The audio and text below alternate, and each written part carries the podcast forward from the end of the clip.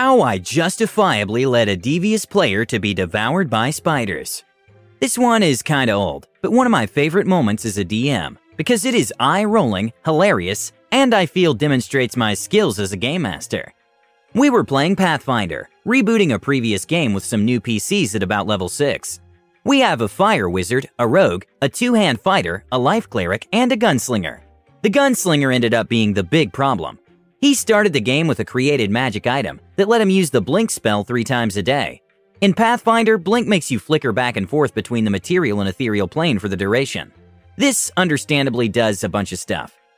It makes all physical attacks have a flat 50% chance to miss, makes all of your attacks have a 20% chance to miss, lets you move through solid objects that are less than 5 feet thick, reduces damage you take from area of effect damage.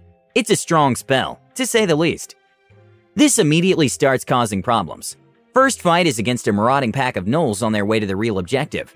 From the get go, he's running into the middle of combat, blasting both pistols, heedless of danger due to his blink item.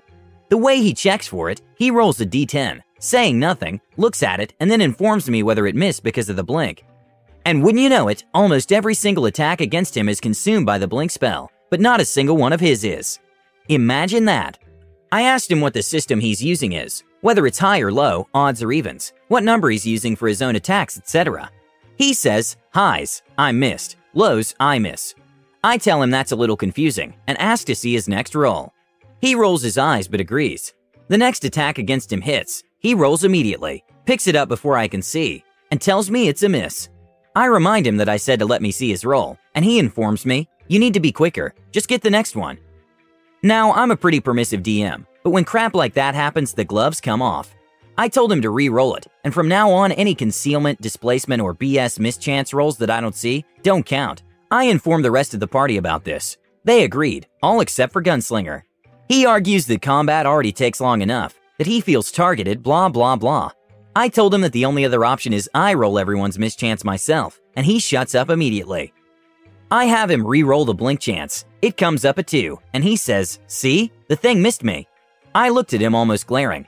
Dude, what did you say to me before about how your system works? He rolls his eyes again and says, Highs I miss, lows I missed. I inform him that that is wrong. I confer with the other players, who confirm what they heard, that he literally just said the opposite a few seconds ago. He immediately goes on the offensive. You're all ganging up on me. This isn't fair. I told him that from now on, any attack on him that scores low misses. Any attack he makes that checks low also misses that we're going to be consistent and easy. No more of this shifting goalposts BS. He argues for a second, but I move on. Sometimes, as a GM, you just have to put your foot down and move on. Right near the end of the fight, someone shoots an arrow at him, and he throws his d10. It comes up zero, and he says, Missed. Nice try. I say to him, Dude, that hits. The hell is wrong with you? He looks at me with this kind of tired anger. You said lows miss. That's a zero. That's low, you idiot.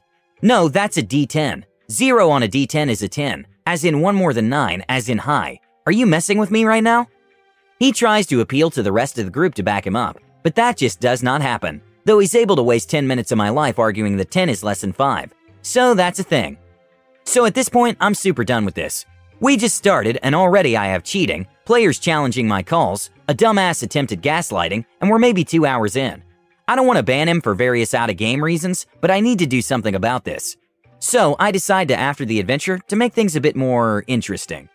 Their adventure was to go and look into a village that had to be abandoned due to what they were told were a bunch of ghosts. They talked to a few escaped villagers who spoke of monsters appearing out of thin air and attacking them. They got a few pairs of goggles that would let them see immaterial things from a local witch. They then set off to look into it. They get in town and start poking around. They make some perception checks to look around, find some odd husks.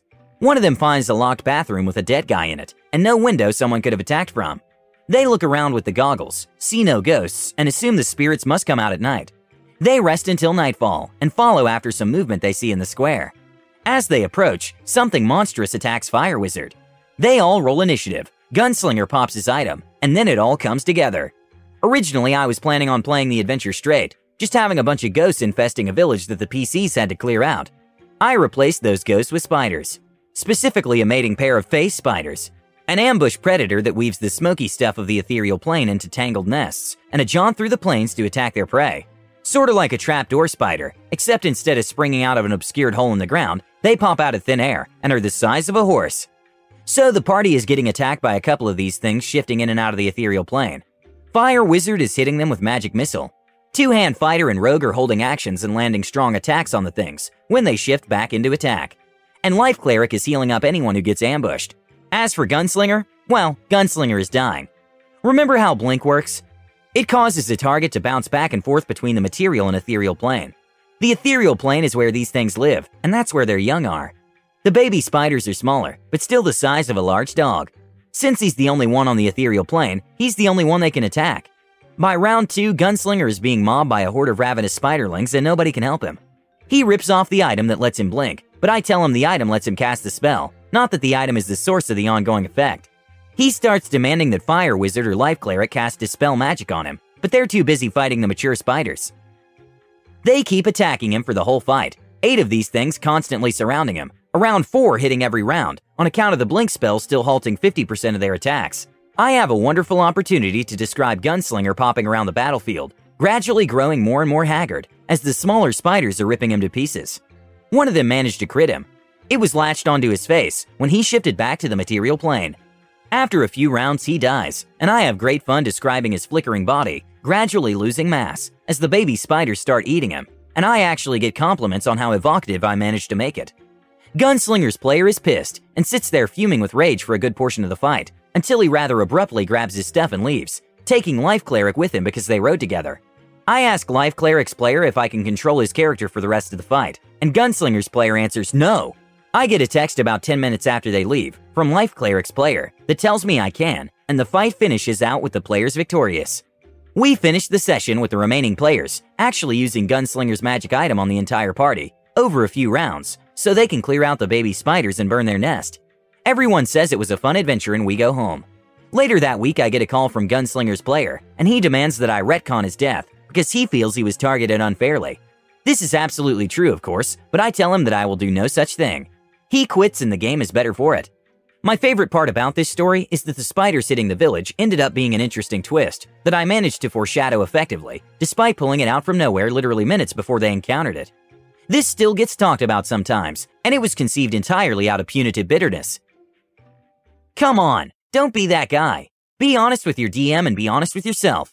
If you be cheating, you gon' get eaten. Please let us know what you think and comment below. Don't forget to subscribe to our channel All Things D&D our next video will be posted in two days, so stay tuned for more amazing Dungeons Dragons content.